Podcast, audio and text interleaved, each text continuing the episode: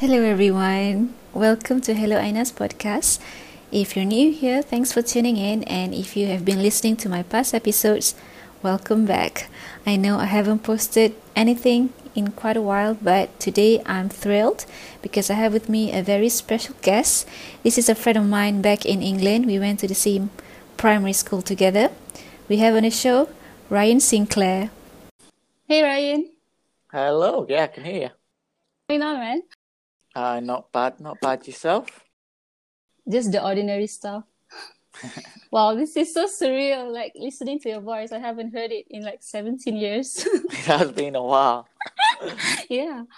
How's your PhD So- going? Well, I'm currently just writing my thesis, but my experiment is still ongoing. There's some raj patch due to COVID uh, since March. That's a nightmare. So, what are you up to lately? A source told me that you are married with kids now. Ha! No.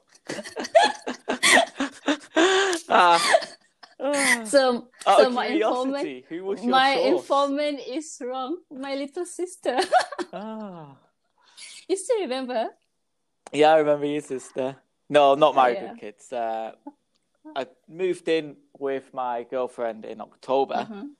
Mhm. but not married and no kids. Don't intend to have kids, mate. Oh, really? You know, you don't intend to have kids? nah, it's never something I've really wanted.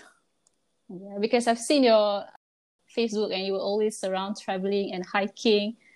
So I don't think kids will be in the picture. exactly, they just get in the way. What about you? My life is a nightmare.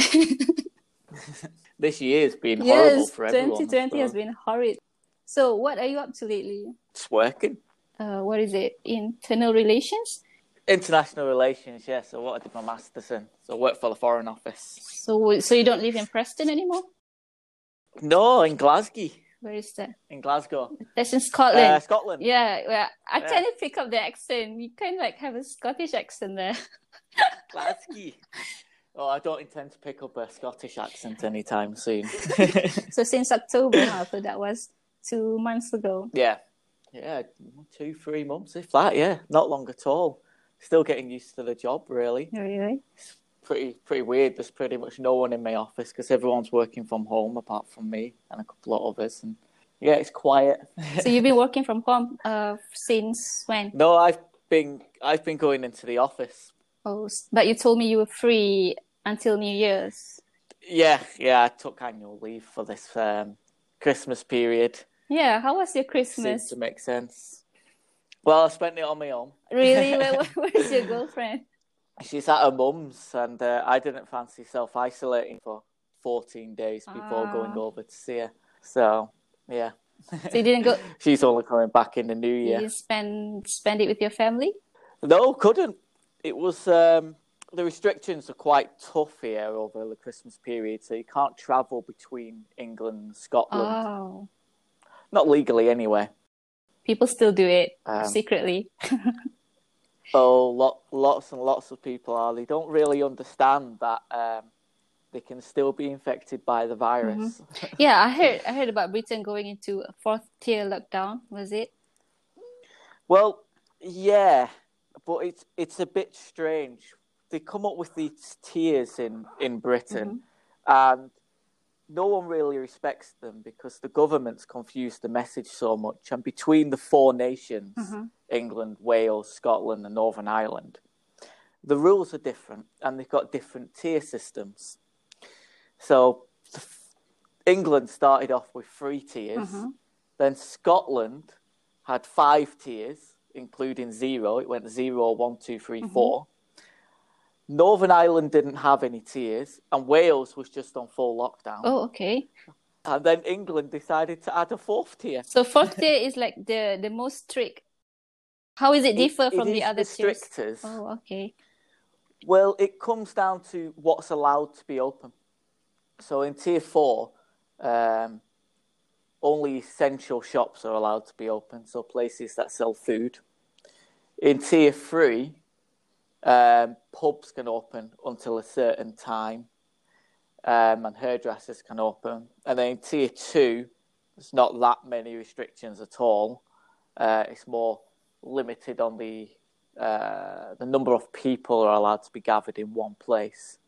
Yeah, about that. Tier one, uh, not sure. I heard I heard that uh, back in March when you guys are first quarantined, people are rushing to the pubs. Is that true? It's very true. it's shockingly true. Are you included in among these people? Certainly not. and they were really luckily I have a mind.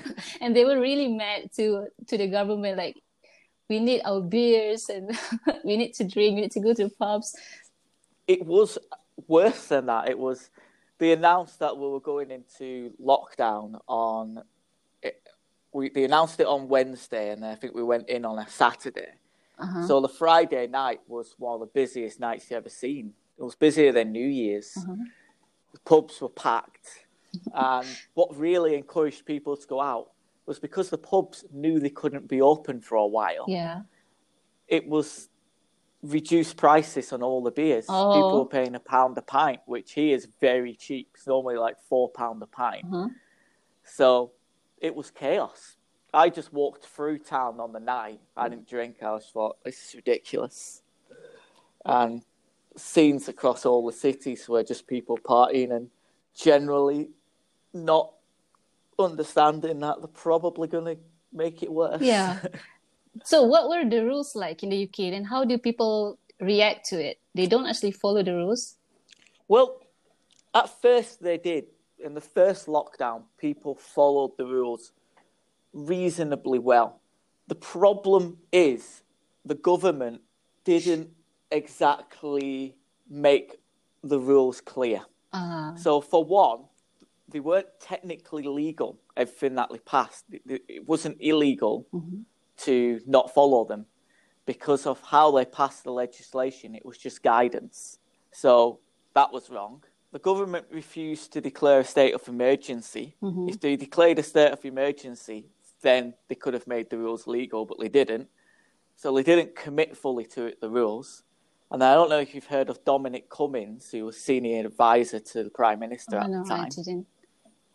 And basically, uh, as senior advisor, the guy who came up with all the stay at home slogans which we have in the UK, mm-hmm. uh, decided to break the rules and um, the government defended him. Oh, okay. So that's the same case with Malaysians. Those politicians break the rules, but when these uh, civilians do it, then they get fined for it and they get sent to prison.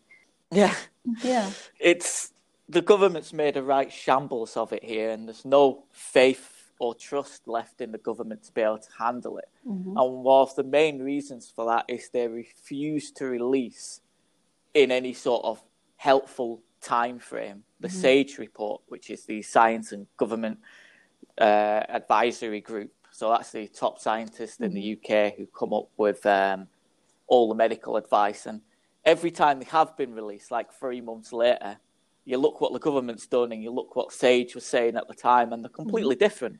They're not listening to the science scientific advice at all. So no one's got any faith in them. So did the uh, authorities give out like fines or anything? So there is no punishment at all for people who. Well, there is. However, they can't really enforce it. Mm-hmm. So they started to give out fines, the police, uh, and then within two weeks came out on the news, as I suspected at the time when they introduced them that police will no longer be giving out fines, but rather a summons to the magistrates' court or lowest mm-hmm. courts, um, because they can't enforce the fines because of the way they've made the legislation, and nothing's enforceable. And after this, I can see a lot of the fines that have been issued, the so-called legal mm-hmm. ones, they'll probably be overturned because they don't have the correct backing in law to enforce them from what from what we can tell. But how other people uh, react to it? Like, do they still wear masks and practice social, social distancing in public? no. it, de- it depends where you go. Uh-huh. it, it, it's a bit of a split. So you have some people who are very careful about mm-hmm. it, um, who will practice social distancing. But I'd say the majority, they'll wear the mask and they'll think, okay, that keeps us safe. And they won't be following the two meter guidance rules, which we've got. Mm-hmm. They'll still be going into shops far too much, and most people don't know how to wear a mask correctly. We call them chin diapers. Instead of covering oh, yeah. the nose, they cover they'll just chin. have them over the mouth. yeah. It's ridiculous. I think Scotland is worse than England really? on following the rules. From what I've seen, you're meant to wear masks on public transport. Mm-hmm. Not everyone does. Schools are an absolute joke. uh, primary schools and high schools. Uh, every when they show them on the news, they show nicely social distance classrooms. but I've got several friends who are teachers in high schools and primary schools. There's no such thing as social distancing actually in most schools. It just doesn't happen. Uh, they try, but it doesn't happen.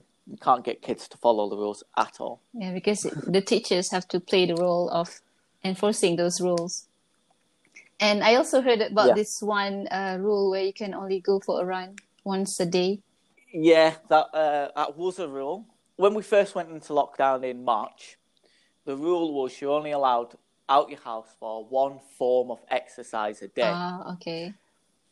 Now, people bent that rule massively by the one form of exercise was driving up to the Lake Districts or Snowdonia National Park mm-hmm. and going for a walk up the hills, which caused thousands of people to go there, which led to the police having to go and t- start turning people away. Uh, and then when we came out of the first lockdown, there was still this advice. It's never been law. It's always been advice. Yeah. Because the government's not willing to declare a state of emergency, which should actually give them the power to make it law. So people follow it sometimes, but most people, from what I saw in the summertime and when it was hot, beaches full, parks full. It's not. It's not a surprise to me that there's such a high number of cases in the UK. Yeah, and it's not possible for you to enforce it anyway because who is going to monitor? Like, there's no way of knowing if the people are going for their second run, second form of exercise during the day. Not at all. It's uh, it's an absolute joke. the whole concept that people would listen to it when the, the this government minister's not following them. Some people do. Some people follow it really well, but I'd say people like you. Yeah, I do. I do. Um, I was only going out for one form of exercise a day. I was back then. I was working for the NHS, mm-hmm. so I was working, speaking to doctors and nurses every day, hearing what they were going through, mm-hmm. hearing how bad it was because I was working on IT, so I'd call them fixing computers and things like that. I had friends going into hospitals, and it was bad. Uh, but then it eased off over summer, Mm-hmm. And now that we've just hit the highest peak since March, people don't really care because yeah, now it's the vaccine now. it will be fine. It's yeah. worse. yeah. So the UK received the vaccines already? The UK has received it and they are rolling it out. We have the Oxford AstraZeneca vaccine, which was mm-hmm. developed in Ox- Oxford. That's just been approved for use today, mm-hmm. and they'll start rolling it out next week. Oh, and we've got the fast. Pfizer Zeneca vaccine, which we've had around 550,000 people vaccinated so far. So you have to one. you have to go to the hospitals to get it, or do they come to your house? And it seems to be in hospitals and medical centres, but they're starting with the over 80s. Oh, ah, I see. So I'm about 30 millionth in line for it at least. but we've got to start somewhere. so how about the border? Are the borders closed or open? Uh, see, the borders are a bit of a mix at the moment. Before Christmas, so just over a week ago now, mm-hmm. the the new strain of the virus was announced oh, by yeah, the UK. I heard about that, UK. The World Health Organization has been informed, and the UK government is working with the World Health Organization. Now, France were the first to close the border to the UK through the Channel Tunnel. Mm-hmm. Uh, and then 40 other countries soon followed suit. So you couldn't leave the UK, but you could still get in. Because I had a few friends who were coming into the UK mm-hmm. uh, via Dover Calais uh, on ferries that were still inbound, but there was none going outbound, and the flights were all cancelled. And even now, you're restricted on what flights you can catch. So with flights, you have to have a negative COVID test before you're allowed to fly now on most airlines. But if you come in by sea, you don't have to. Oh. And because it's coming in, they don't seem to mind because we've already got so many infections, but other countries won't let UK residents in. uh, uh, yeah, the, the new strain they're finding across the world now, anyway, and they don't really, not sure where it started. The new strain. So it's not uh, from the UK. There's a theory that it first started in South Africa oh. because it was detected in two South Africans who came over at the start of December.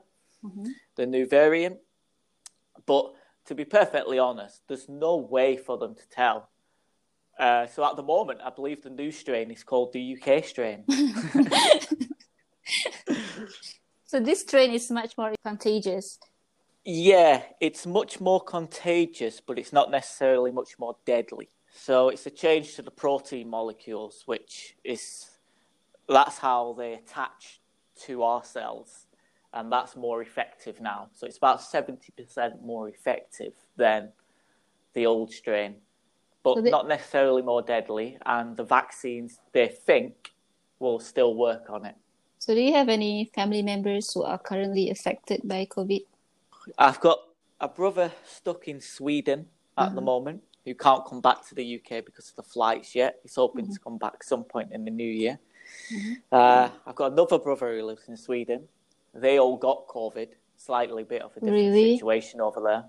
Yeah, they were all fine though. You know, none of them are old, and they got it because one of their family members worked in a care home.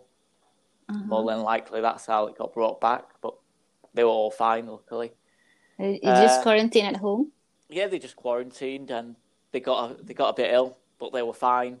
But you know, it's it's about ninety nine percent of the people who get COVID will be fine, except about, the elders. The one percent, yeah, and that's it.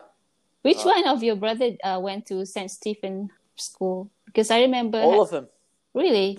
Uh, yeah. So Michael, Patrick, and Daniel. You'll probably most remember Michael. He was yeah. the year above us. Yeah, I think I remember him. Um, but this this thing I noticed about Western mentality when handling COVID very different from how Asian people handle it. In Malaysia, the the cases are quite controlled because the rules here are very strict. So during the first lockdown, people can't go out without a valid reason, or else they will be sent to prison. And yeah, wearing masks is mandatory, mandatory, or else you will get fined. It's two very different approaches that the nations are taking, like here and you know, especially some nations in the Far East, and mm-hmm. and I think that comes down to one the idiocy of the general UK population. and two, it's not idiocy. I think, I think it's more it, stubborn than idiocy. Yeah, it, it is and it isn't. It, it is a lot of stubbornness, but I think the second rule is the second main reason why there's such big differences in handling is Britons tend to be very on the high horse about their yeah. liberty and how much you can restrict what they can do.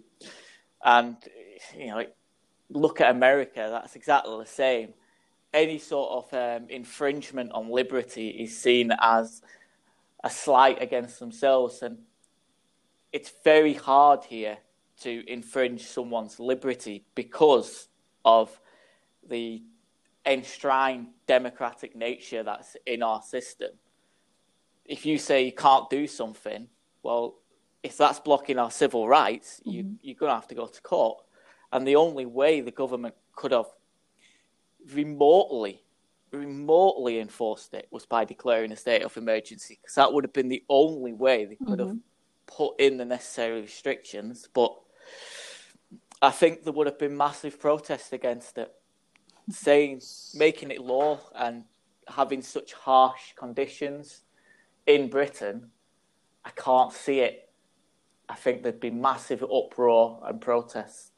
Whereas uh, if you look at China, it is more of a state-controlled nation, mm-hmm. and there is more people. It's difficult to put it. It's, it's not that people are more people are more used to being oppressed. Is what okay. I mean, but it's not what I mean. Does that make I sense? No, they were used to listening to others. But yes. yeah, I get what you mean. Being oppressed is the wrong word because you know there's still freedom in a lot of these countries, but when that freedom is restricted, mm-hmm. Britain won't accept it as much because British people, one, don't see the need for it because well, it's been handled terribly already, and mm yeah, I, I just think it's not very culturally British to have such restrictions on liberty. Even when it comes to life and death? Especially when it comes to life and death. Us in Britain, we're invincible, we know. We won the war twice. yeah, tell that to the Irish. yeah, well, we'll see what happens with Brexit still. So yesterday you mentioned about fake news uh, in Britain, or is it, or do you mean the whole world, and how it affects 2020? Can you tell us more about that? So fake news I found fascinating throughout. Well, since Donald Trump got elected, and he seemed to, he didn't coin the term fake news, mm-hmm. but he's been one of the biggest vocal units, say, saying that there is a lot of fake news. And when it comes to COVID, unlike what Trump was chatting on about, there actually is fake news, and it's in these uh, the way it spreads and how how deadly it is, and people saying it's like the cold when it's not. So you know the whole theory. Oh. Some of the biggest fake news that is out there on Facebook is, you know, if you you can't catch COVID if you've done this or if you've done this, and people don't think it's real. People have died because they thought COVID's yes. a conspiracy theory and they've not taken any precautions. It's like, oh, COVID's not real. Or COVID's just like getting a bad case of the flu, you'll be fine. Yeah. And that's not helped. And when you look at Facebook has been trying to massive the Supreme Court in America is looking into the issue of Facebook and removing fake news stories. But then how do you police that? So and I also heard about uh, the vaccines having chips in it. Have you heard that one? oh, I forgot about that one. That's just embarrassing that people yeah. that. Microchips within the vaccines so that the government can track you. and also, it's like in so anti-vaccine has been a thing long before COVID. Anti-vaxxers, basically mm-hmm. people who say it's unnatural to get a vaccine. Yeah. Uh, and they're spewing this nonsense. you could show them a thousand studies that show, show why vaccines are safe, and then mm. they'll pick the one that says it's not safe and stick with that. And one of the main things is, well, it's got aluminium in it, the vaccine, or it's got mercury in it. Oh, well, well, yeah, yeah, they do.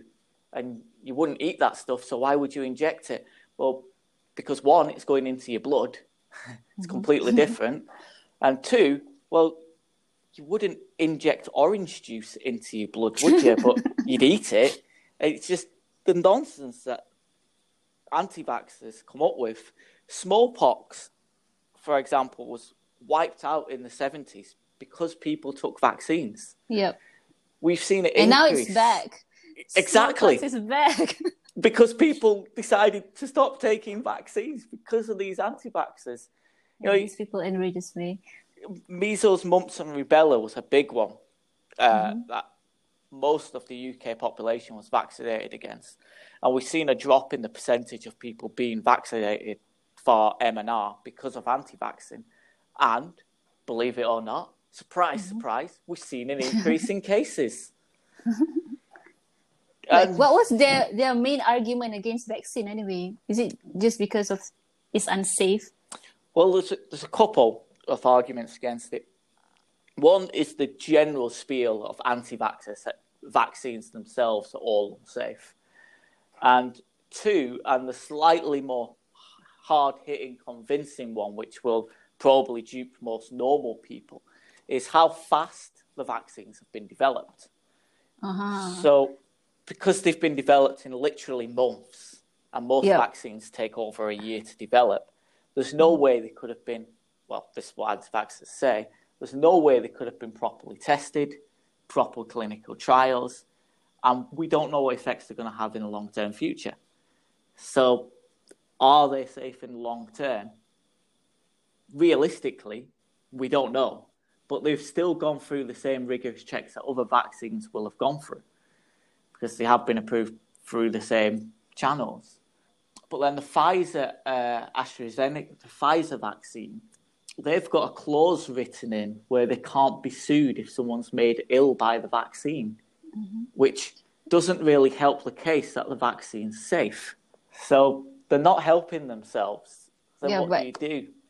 Some of the system uh, symptoms that I know is bell palsy, right? But you only get that for a week at most. But still, then you'll be safe from the from the virus. I still take it even with the side symptoms. Oh yeah, I'd still take it. But there's many people out there campaigning against it and who wouldn't take it if offered because they simply don't think it's safe. Because they don't think the clinical trials have been done right. And these are generally the same people who don't think any vaccine's safe and they probably also think the earth's flat, but That's a whole another story. But I, I, I bet you can't wait to get vaccinated. You must uh, miss to travel a lot. I do, but it's going to be a long time before I get offered the vaccine. It's Mm-hmm. a slow process, and I'm not a priority because if I So the get ill, I'll probably be fine because of my age. But wait, we are the same age, right? You're 29, right? yep, just turned 29. Uh, yeah. So we are the same age. Yeah, we are. because I remember in high oh, not in high school, in primary school, uh, I remember distinctly we were quite competitive. you got to be competitive. you were too. I mean, I mean, I was trying to get ahead of you in everything, especially in math. you did just beat me in maths, I think, by yeah, one mark. I did. Really, I didn't know that. It was, it was, one it was one or two two marks on the final exam in year six. Oh. And I won the mathematician award. I'm so proud of that, by the way. Ah. Still bitter. How's Mr. Shaki? Mr. Shaki was a headmaster, right? yeah. Is he uh, still around? I honestly don't know. I, I heard about it. Last I heard about five years ago, he was uh, still around. I don't know. I think he retired about five or six years ago. Um, But yeah, he continued on there for many years afterwards. And I think Miss Kirkland became head. She might even still be head teacher. Oh, Mrs. who used to teach year six. Yeah. Yep. Mm-hmm. Do- I'm guessing you went on to do maths A levels then, or I know. well, you're doing physics, so I- that's maths related. Yeah, I'm doing physics. Do you keep in touch with any of our schoolmates? Uh, only a couple. So I don't know if you meant remember a guy called James Brunton. Yes, Yeah. I remember. Still keep in touch with him. Oh, Uh, uh, and then the year above us, Darmesh, Darmesh I don't, I don't remember that. You probably won't remember. James I still keep in touch with, but none of the others really. I remember James, Nathan. Uh, Nathan's married Yes. with kids. yes, uh, yes. I think she's uh, my sister mistaken you with Nathan. and then there's uh, Amzad. Amzad Amzad, uh, yeah. sit, sits in front of me in class. And then there was Stacy, Natalie, and I remember Tamara. Do you remember Tamara? Yeah, yeah, I remember them. I know that Oh. at least one of the people who were at school with is dead now. At least Really? one of them. I, it's one of the girls, but I can't remember which one exactly. Wow, that surprised me. You don't remember who? It, it was one of the ones who hung around with Stacey and Natalie, Mm-hmm. or Tamara. It was one of that group. I can't remember which one, but I'd Mm-hmm. heard about that last year from someone. Just hear about random things. I don't. I don't even have any of them on Facebook. I've only got James and Nathan. No, I don't speak to Nathan. Nathan at all. he he, he kind of lost touch when we went to uni, and Oh, well, I don't know if Nathan went to uni. I completely lost touch with him. I just know he ended up getting, well, his now wife. As soon as he met her, that's it. He didn't see him anymore. do you guys go to? Uh, who do you go to high school with? Uh, so high school, I saw Nathan a lot. Uh, Mm-hmm. saw James. Uh, then I saw a lot of people from the year below, Kieran, Stefan. Oh, Stefan. Stefan, still So you- in touch with. He's So you only leave Preston last October. Before that, you were in Preston all your life. yeah, apart from university. so when say I left for university, I only went to Lancaster. It's only twenty miles up the road. I did my undergraduate uh, and my masters there.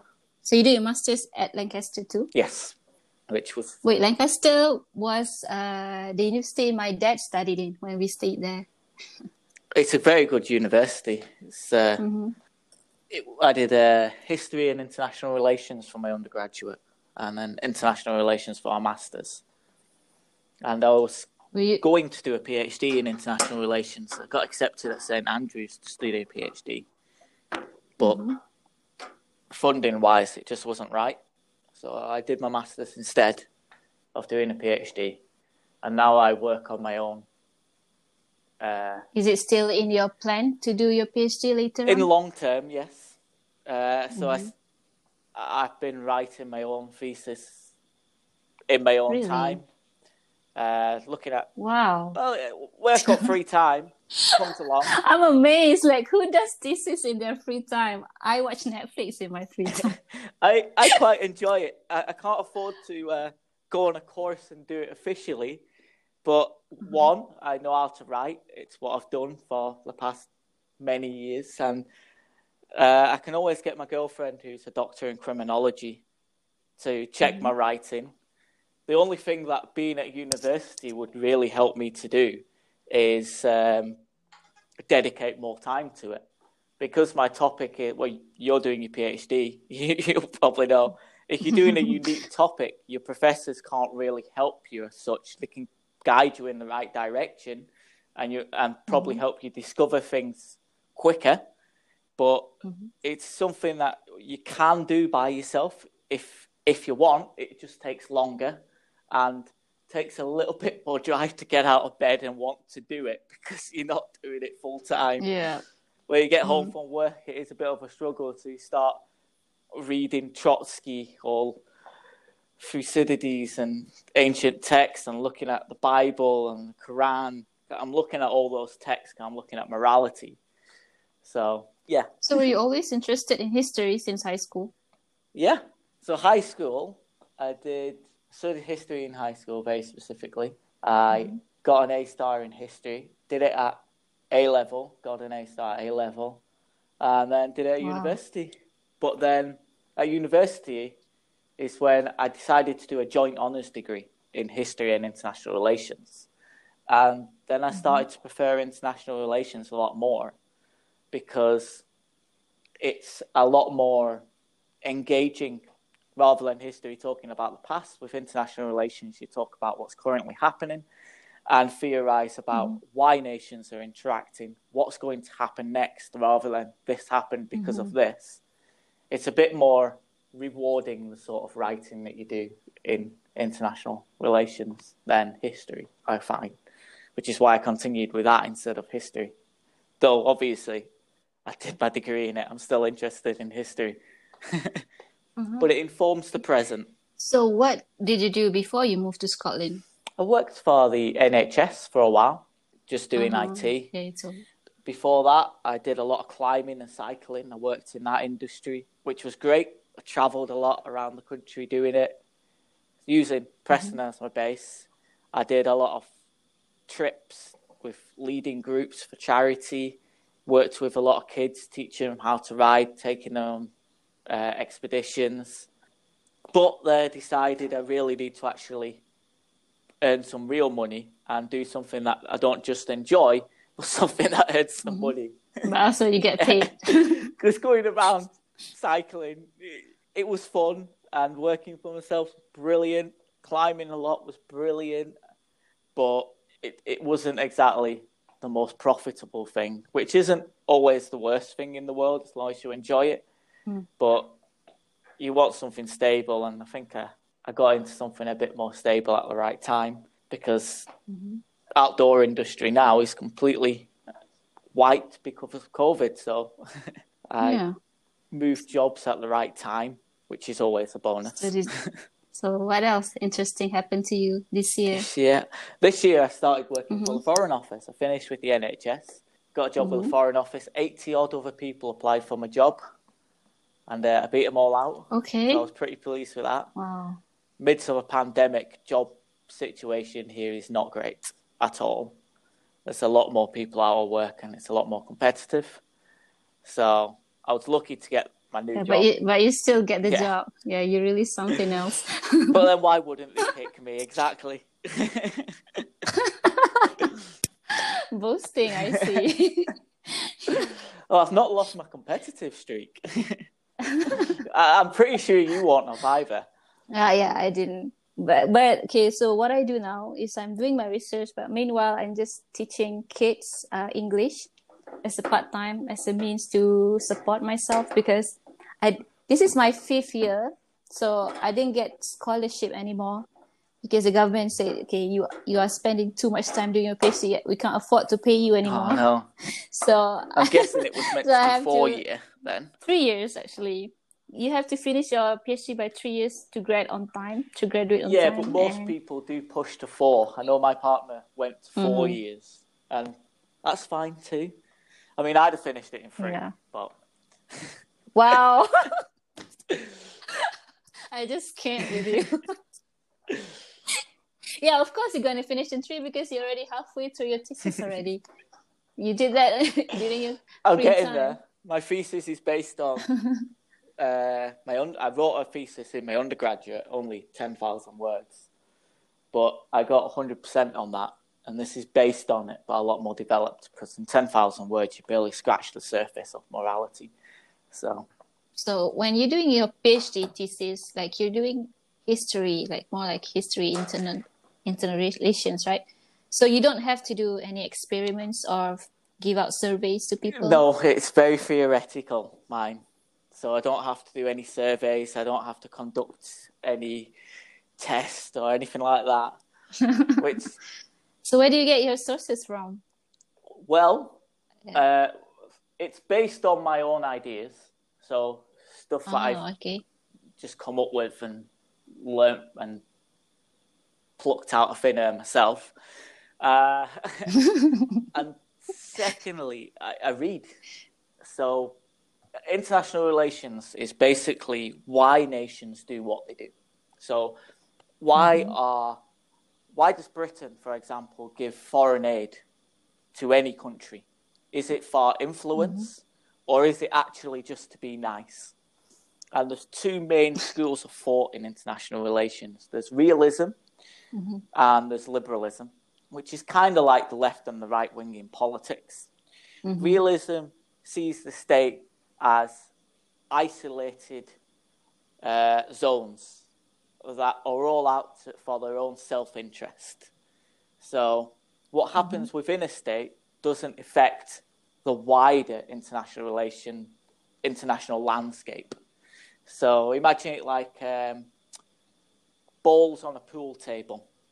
When they hit together, that will affect another ball, but what happens within the state means nothing.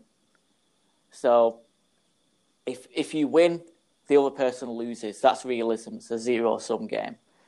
Whereas liberalism would push towards um, supranational institutions like, for example, the UN. It would aim for global laws, federalism, uh, and cooperation. And it would see the reasons for that. It all comes down to the state of nature. Is man innately good, or are they self interest and bad? So liberalism says good, mm-hmm. and states will do what they do to be good, and realism states are doing what they're doing because in some way it will help with their own cause and interest themselves. So even even joining the UN, even you know that might initially seem a very liberal idea, mm-hmm. but realists would say, well, mm-hmm. no, it's a realist idea because that cooperation stops us from having to fight a war there, so we can therefore get more resources. Okay, wow. You talk like a real professor. you want to be do you want to be a professor once you finish your PhD? In the longer term, possibly. But I think of the main things that I see if you ever go into teaching in the longer run, especially in international mm-hmm. relations, is you have to have worked in it first. Because theoretical oh, side is really good, but I think to mm-hmm. actually go and teach it to other people, you need a, a, a very good grasp. Experience. Yeah. I don't think you can do one mm-hmm. without the other. Mm-hmm. What about you? Do you want to go into physics? Yep, that's my plan. but yeah, I have to finish my PhD first. At least I try to graduate by next year. I, I really passionate about teaching actually. At first, uh, when I got into teaching part time, I only do it because I want to get paid. But then I really enjoy doing it. That's good. Public speaking is not my forte. I hate it, public speaking. but yeah, getting into it, it's not that bad actually. And now, like right now, I'm doing podcast with you. I was nervous to be honest, but then it, it's not that bad. this was this is actually my uh, fourth episode. I had three episodes before this. Are you enjoying doing right. the podcast? Uh, going back, yep. The first reason because I want to improve my articulation skills. I can write, but when it comes to speaking English, I stumble upon my words sometimes. So this is a way to yes. practice. well, the more you speak it, the easier Before it becomes. This, yeah. So, but before this, I only invite uh, my my little sister, my old friends to do a podcast with me. So yeah, you're one of my oh, old happy friends. To help. So. I quite enjoy it. I reached out to you. Ah. so when I when I ask you about lessons that we learned about 2020, right? You mainly focus on like career related stuff, like you moved on with your career, and that's really nice. But what about your experiences as a person? Like so what did you learn during quarantine? The career side has been great for me. Joining Foreign Office mm-hmm. has opened up a lot of doors. Personally, mm-hmm. I think one moving away from home and actually moving in with a woman. mm-hmm. it, you know, it's, it, it's a big step. Like it is a bit of a milestone. Yeah. How how do you enjoy but it so, so far? It's great. I'm loving it. Of course, because you have someone to take care of you. I think she's pretty. She, you're giving her a big headache. oh, she's lucky. yeah, tell yourself that. I think, yeah, li- living with someone, living with, it's it's brilliant. And I think that's a big step. How, being away from all your friends, because uh, they're all still in mm-hmm. Preston, hasn't really made any difference at all this year to me because I couldn't go back and see mm. them anyway. And even when I was there, I weren't allowed to see them because of COVID. So I think most people this year have found not much have changed. But for me personally, I, I found it a great year. I've got a new job. I've moved in with my girlfriend. I've got a good mm-hmm. path ahead of me of where I want to go. Nothing bad mm-hmm. has happened this year to me. Um, yes, I've known people who've got ill, but no one I know has died of COVID. It's it's been a really good year for me. I know it's been bad for a lot of people, so, but for me it's been good. yeah, it's been bad for a lot of people. It's been tough for me too, you know, uh, due to the uh, quarantine. But I, I'm not saying that I hate quarantine because I get to spend it with my family. I quarantined with my family for three, uh, for four months, and I think that was like the the longest time I spent with them consecutively because I was I get into a boarding school since I was 13. Yeah.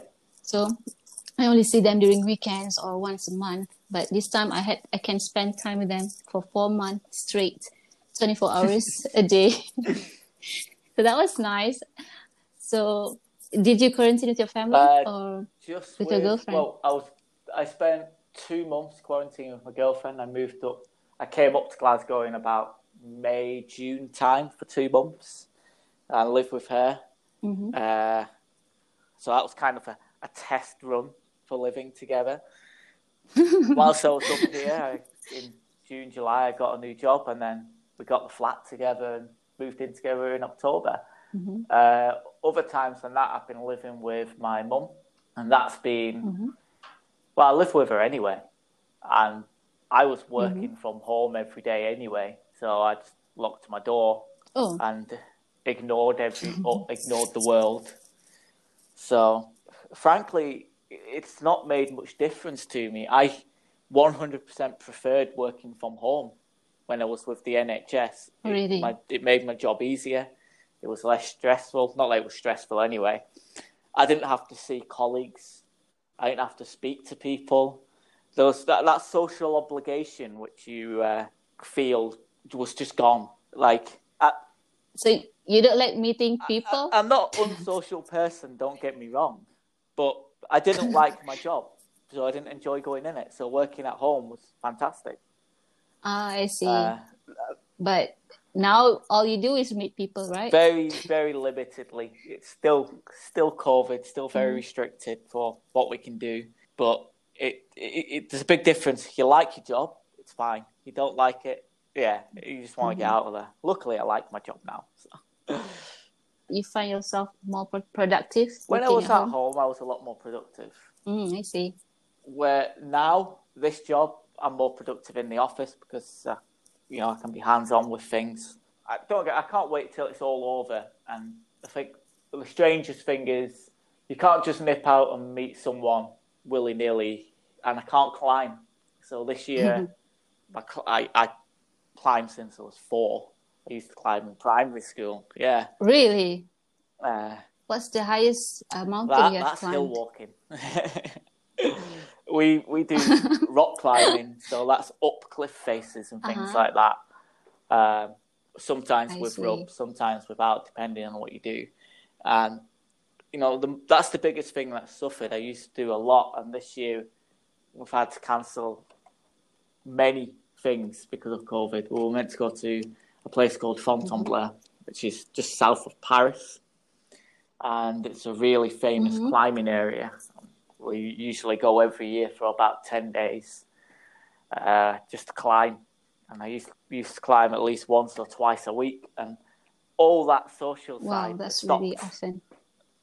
So one, it's a way to keep fit. So Paris will be so Paris will be your first stop uh, once you got vaccinated. Yeah. uh, I, I really want to arrange a trip down and get climbing again, and even just indoor gyms, indoor climbing gyms here in the UK. They've been open sometimes and then closing, depending when the government decides the change in the tiers and what's allowed. Sometimes they're open, sometimes they're not. Mhm. And I've only climbed about a handful of times this year. Oh, so you still did climb this year? It's not, Not like stopped, it stopped completely, completely. but a lot less. Wait, after Brexit, do you still have to use passport every time you travel within Europe? Britons have to use the passport to travel in Europe anyway, because we're not part of Oh, the Schengen zone, which is the free movement free movement area within Europe. So the biggest thing that Hmm. will probably change is whether we Britons will need to get visas or not to go to those countries, which, as of yet, I haven't read the 900 and odd page Mm-hmm. Brexit deal yet. But from what I've heard of it, there's some very badly written things in it. But you do live to read. I read you I might read as a well lot get of the first draft that uh, Theresa May came with. I read a lot of that. Um, a lot of that will carry Mm-hmm. over, but I haven't had time to read it yet. It's I've been busy with. I, I say I've been busy with other stuff. I've not. I've been playing around with my computer because I've got a new. I've got a new little electric thing to play around with. That Wait, so how does your brain work? You're into history and also you like uh, you're into electric. computers. I've worked a lot on computers. I build them myself. Yeah, Um, I can code them. I really. can put them Wow, together. it's impressive. If there's anyone who needs has a computer issue, they come to me because, well, I'm, um, that's what I do. I've always liked computers. You- I've always, I don't, I don't suppose you remember, but in primary school, the teachers used to come to me to learn how to use the computers because I was the only one who. I used to have the key to the IT sweep in primary school. I'd go in early in the morning and set up all the computers in the morning Wow. because the teachers didn't know how to do it because they were very new back then. Wow, so that's very impressive.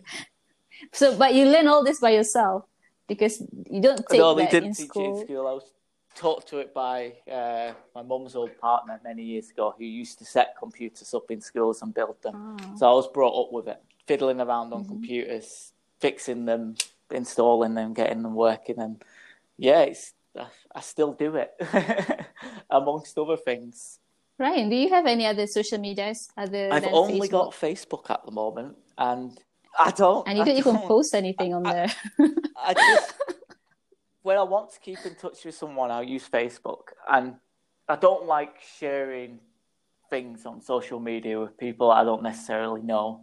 Like every now and again, I I've, I've been Mhm. through Facebook and deleted many people off it, and I'm like, I've met them once, I'm never going to see them again. Mhm. I didn't really like them then, so I get rid of them. That's very honest It's- of you. I don't, it's it's just not for me. Social media. I'll look at it, but Funny that you mentioned that because I remember being friends with you on Facebook, and then I think I I checked your Facebook the other day, and then I'm not friends with you anymore, so I had to send another request. So was I the the one of those people you honestly, removed? you might have been. Me, back in university, uh, I had a friend at university who still keep in touch with. We we went on each other's Facebook side by side. We had our computers next to each other, and we looked at how many friends we had on it. And we had over 500 friends each on Facebook.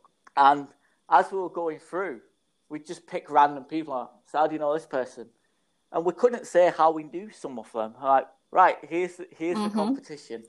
Who can get the lowest about? And we both ended up deleting so many Ugh. people. We ended up under 200 each. Now I think I'm I'm still under 300, but it's not under two anymore.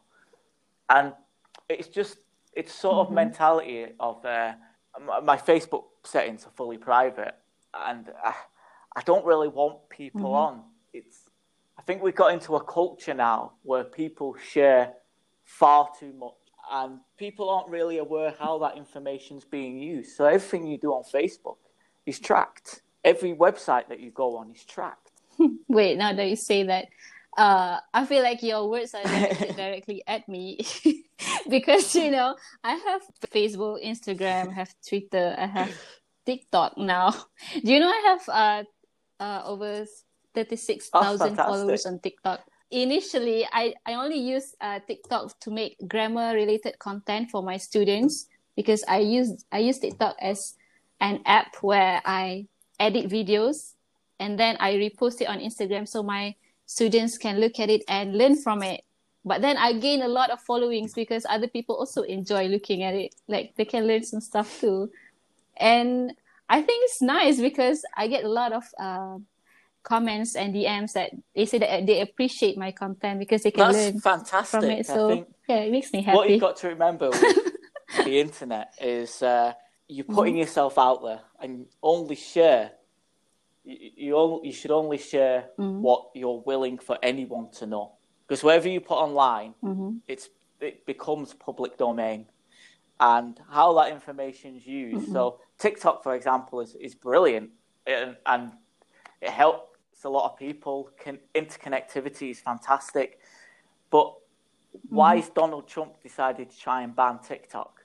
Why? because he thinks that China will gather so much information about It's it. using this I information. mean, if, Mhm. if, if he was really concerned about it, it wouldn't be TikTok like we worried about.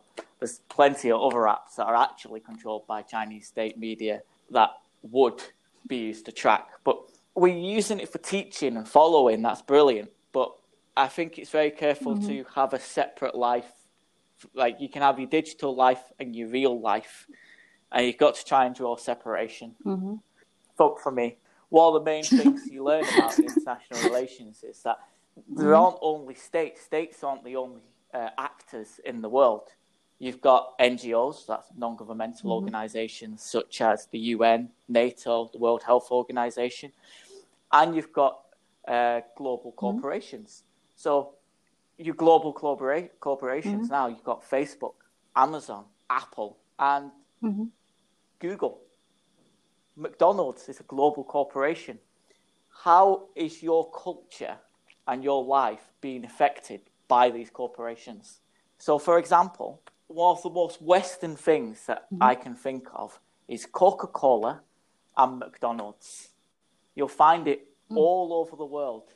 And when mm-hmm. you bring McDonald's and Coca Cola over to different countries, it's it's a form of influence that company has. That's bringing new ideas and mm-hmm. new concepts into people's lives. And when you go on Facebook, Instagram, Google, the internet in general, what you're effectively doing, you're taking this massive world and you're reducing the size of it. You're connecting everyone. You can now be a complete psychopath and have mm. ideas that no one would agree with. But you know where to look on the internet, you'll find someone that agrees with you. There's a reason why they say the mm-hmm. internet's an echo chamber because those ideas will self perpetuate. And if you can mm-hmm. control the narrative of the ideas that are put out on the internet, then you can start to influence how people think. So, who controls the media? So, mm-hmm. in Britain, a lot of the newspapers are controlled by the Murdoch Foundation. So, Rupert Murdoch owns a lot. Mm-hmm. Now, if they, all of their stories, if they start to write China's really bad, people will start to think China's really bad. So, who controls yeah these sites, these apps, these things that we go on, yeah. the more they know about you, the more they know how to influence you. So you're on Instagram and you, for example, or you're on Facebook or anything like that, you get advertisement. All of those advertisements are targeted to you. They're based on what you've been looking at and because of the algorithm, right? Like they know yeah. what they, you click on. Have you ever experienced this when you like talking to your talking to someone about something and then like an ad pop up what you're from the about. Facebook about the things that you talk. Yeah. yep. And that scares me. That's just how far it goes. So Facebook at the moment are trying to sue mm-hmm. Apple because Apple want to block oh. apps from tracking you on Facebook. But Facebook think this this goes against mm-hmm. people's rights and will be detrimental. So who's the bad person here? Apple for wanting mm-hmm. privacy or Facebook for thinking privacy is nonsense? This is what big companies yeah. do. So if you go over to China, you won't find Facebook because Facebook's Western. It's banned because of the influence that yeah. it would have on their culture. Mm-hmm. So I think technology and using platforms to have a voice is brilliant. It's just you've also got to be very aware when using it how how you're being affected by it because you're not going to necessarily see unless you consciously look for it. Humans like to it's a psychological principle where you'll only read things that you agree with. And the internet's great for doing that. And unless you consciously make an effort to read things that you disagree with, you're not going to do it. And I think everyone needs to always read something at least once a day that they completely disagree with. Play devil's advocate with yourself because it's the only way you mm-hmm. learn. And yeah. when you've got everything on mm-hmm. Facebook, everything on Instagram, all your posts are going to be all them adverts that pop up. They're going to be targeted towards things that you already believe, and they're going to use your own beliefs to influence you in a certain mm-hmm. way. That's how computers work. It started with cookies. That's what cookies are. But they store that in massive data centers yeah. and use massive algorithms to target ads by you. It was what was done in the uh, the Brexit campaign. It's why people hate Dominic Cummings because he used um, Cambridge Analytica, a media company, to do exactly that to target groups and tell them what they wanted to hear to make them vote in certain ways. So it is happening. It's not, you know, we, we know it's happening. It's just people don't think it's an issue. And I think that's one of the main reasons I avoid overdoing it on yeah. social media. Okay, Ryan, I think this conversation has been very eye opening. I went off on a bit of a tangent at times. and very enlightening. Ryan, I want to thank you very much for being with us today. It was really pleasant catching up with you. In your PhD, optical materials, is it? Yes. So is that telescopes or is microscopes or is it lasers? Oh, no. Even better. Lasers. what I do is I design the laser medium out of glass, and this glass is consists of certain compositions of chemical materials. Uh, I test ah. out the beam. Have you shot a laser at the moon yet? To have it bounce back. No, Well, that's too advanced for me. there is Maybe on my there's, fourth um, a reflective plate on the moon that's been put there specifically for bouncing lasers off. Oh. Well, it's just a science And what is it experiment. used they for? can measure the distance. They can measure the, how long it takes. Oh, okay. Um, Oh, I see. if you're interested in lasers, you, you can line a laser up to bounce it off the moon. They do it electronically. It's not done with a little hand laser or anything like that. Wait, wait. I think also Yeah, yeah. anyone can do it if You they just- have the, the laser. well, you, you can't see it. And you can You'd see it record bounce the back. data on your computer That's screen. interesting. You wouldn't see it, but you'd record, you'd record it. I was getting excited for a moment. like lasers look fantastic. But mine is mainly well, the application is going to be for Ah, like so eyebrow removal, things like that. Ryan, I want to wish you all the best for your future and also for And Happy New Year 2021. Happy New Year's in advance. advance. Enjoy your day. It's been a pleasure. Thank you. Bye. Okay, thank you.